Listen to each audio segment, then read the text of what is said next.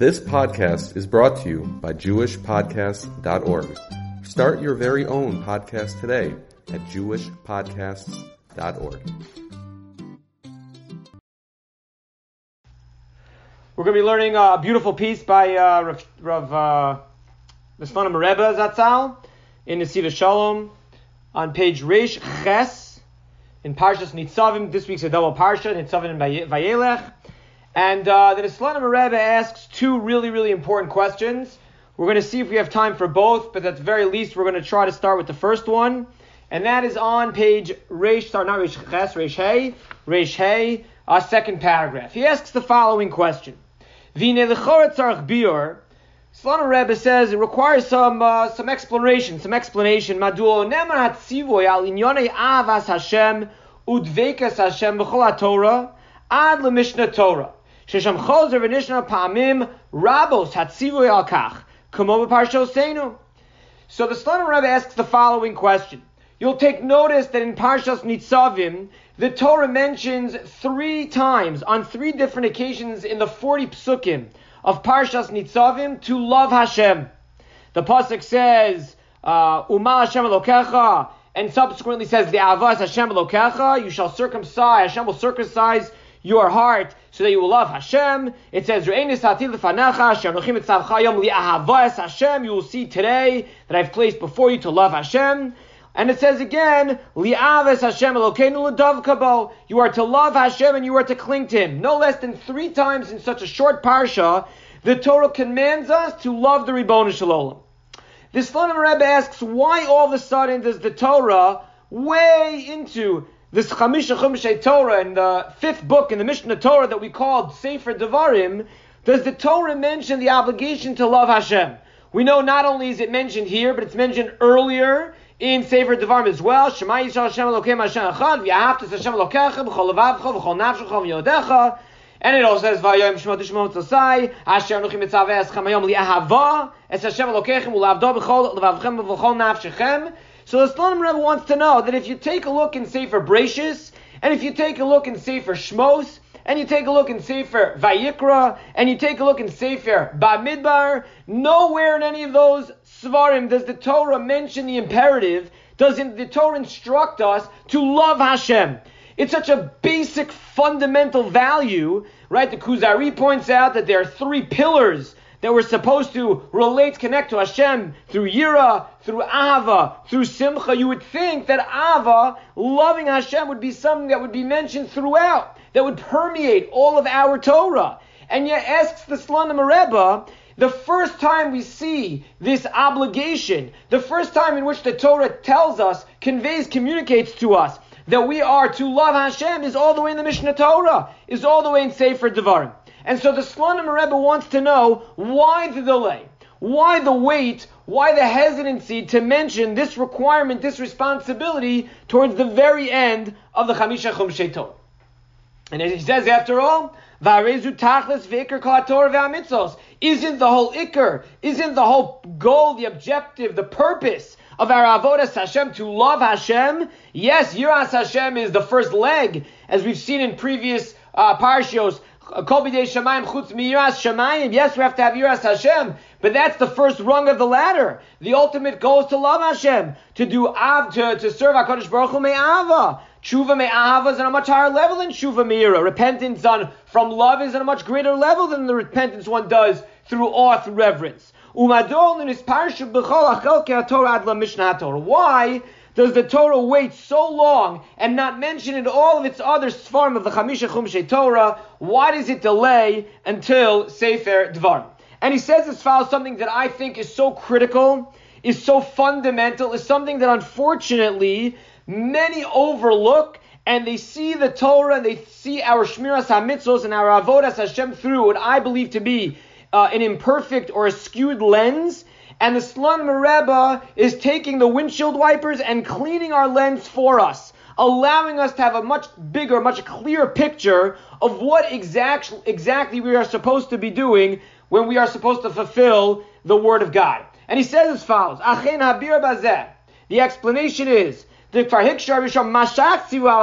he says, in order to explain, explain or to uh, resolve this inquiry, we have to mention a question that many of the Rishonim have. How can the Torah even command us to love Hashem? What happens if a person does simply doesn't have the capacity to have feelings of affection towards God? Right? People ask the same question when it comes to one of the Aseres Hadibras of Lo Don't be jealous. Don't be envious. How am I supposed to control my feelings? How am I expected to control my emotions? This Torah is telling me love. How can I impose on myself that? How can I force myself to feel in a certain way? How can the Torah expect me to feel in such a way? Ohev. Oh, sorry. Ich shayach litzeis al shino hatev ohev. How can the Torah expect me to change my natural inclination? How can I demonstrate when I don't have the capacity, the ability to do so? Says the Slonim Rebbe. Kol taryag mitzvos hem drachim lasig avas Hashem udvekos. The Svar Makadoshim write that the Torah, the mitzvos themselves are the conduit, are the path, is the journey that the Torah sets out for us to be able to ultimately ascend to the level of Avas Hashem. Ki be'emes ha'adam beguf chumri.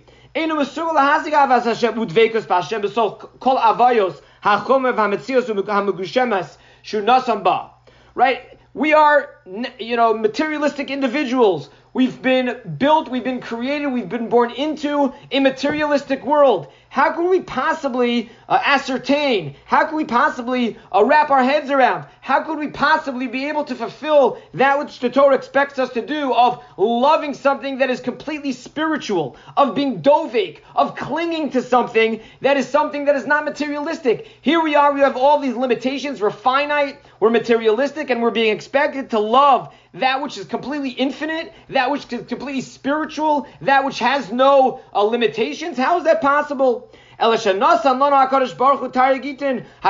us the mitzvos. Shakasher Yehudim Ekayim is Tareg HaMitzvos. Harei Machshirus Mevios also Liava es Hashem Uludvekus Bois Barach.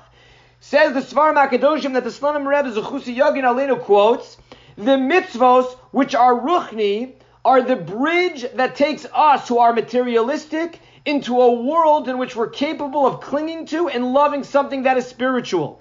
When we are Mekayim the mitzvos, when we fulfill the 613 commandments, instructions, when we follow the manual that God gave to us on Har Sinai, we take those mitzvos, we fulfill those mitzvos, and those mitzvos now serve as a conduit to be able to connect to something that otherwise we would not have the ability to connect to.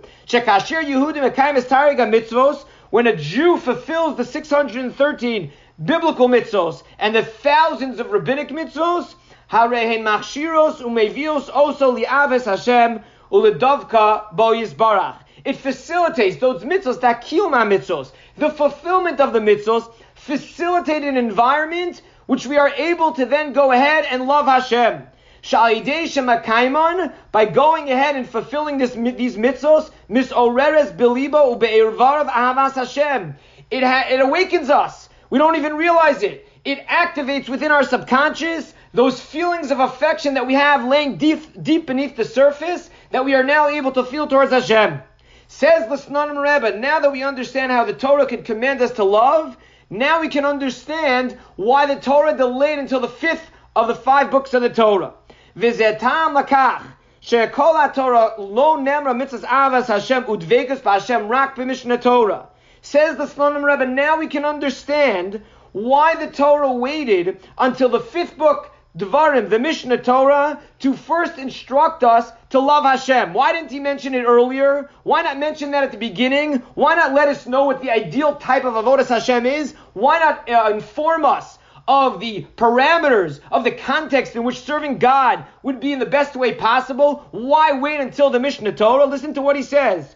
Ki kol Torah v'tarek mitzvahs hem achana ve'etzos li'avas Hashem. Says the Slonim Rebbe, taking the Yisod, this fundamental principle of the Svar Makadoshim, as to how the Torah could justify instructing us when it comes to an emotion, is that is the very answer as to understanding why there is a delay. the mitzvos, the kiyum, the shmiras mitzvos, the observance of mitzvos is, are the conduit for us to be able to love Hashem. So if we do the mitzvos, ultimately it will awaken within, us, it will activate within us that love that we've always had, but never knew existed until we did the mitzvos.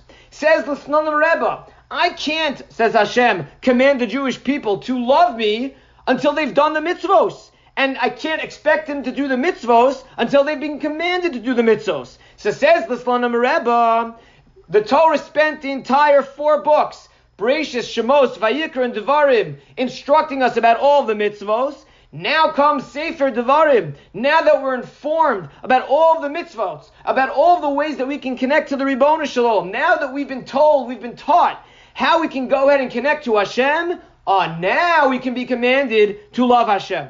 Without the mitzvos, there's no way to love HaKadosh Baruch Hu.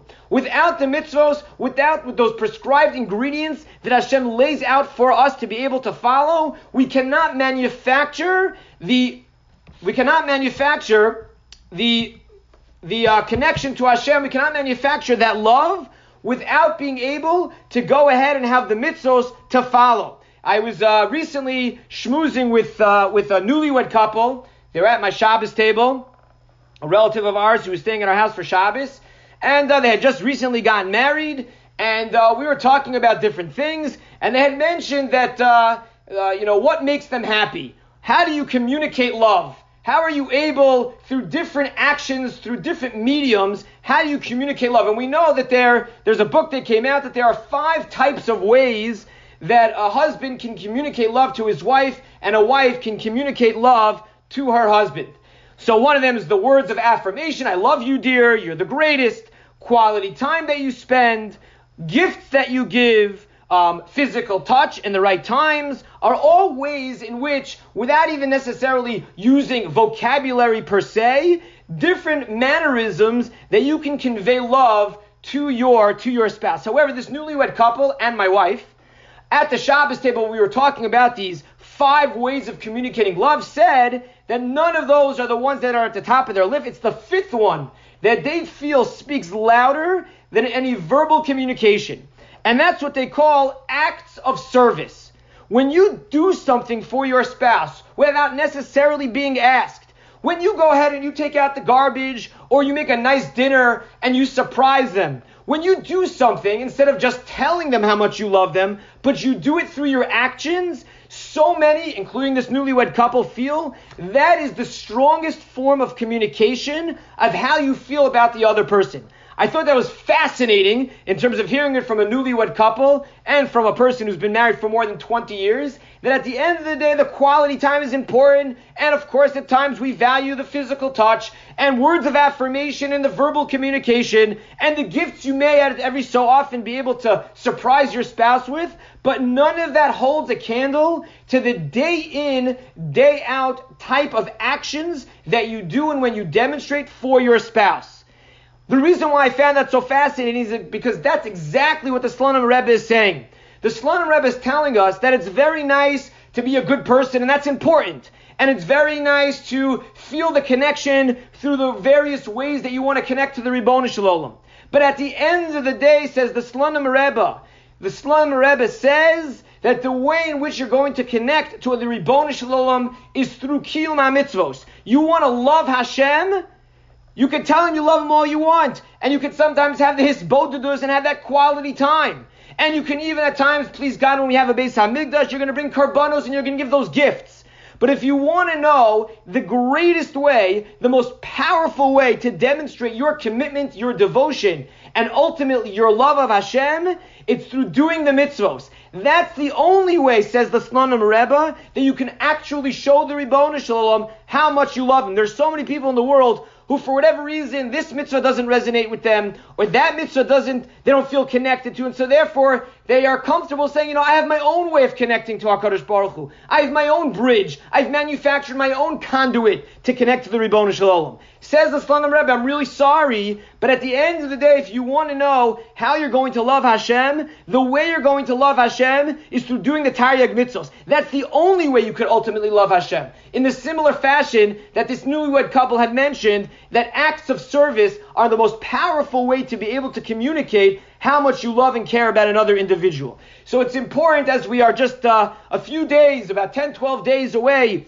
from, uh, from the Yom Hadin, Rosh Hashanah is rapidly approaching, and each one of us is reflecting on uh, our Shmiras HaMitzvos, our observance of mitzvos, the area we've accomplished great things in this past year, the areas we need to start thinking more clearly about to strengthen uh, this upcoming year. We have to ask ourselves, how are we concentrating on our Shmiras HaMitzvos? We can be doing a lot of other things that are peripheral, but at the end of the day, it's all about what you do. As many like to say, actions speak louder than words. Those actions that we do for our spouses, for our children, and certainly the actions that we do when it comes to the avodas Hashem speak much louder than all the lip service at times we give Hakadosh Baruch Hu in our davening in other formats. And so we have to take this lesson, this powerful lesson, understanding that the reason why the Torah delayed mentioning Avas Hashem all the way until Devarim is because you had to do all the mitzvahs first.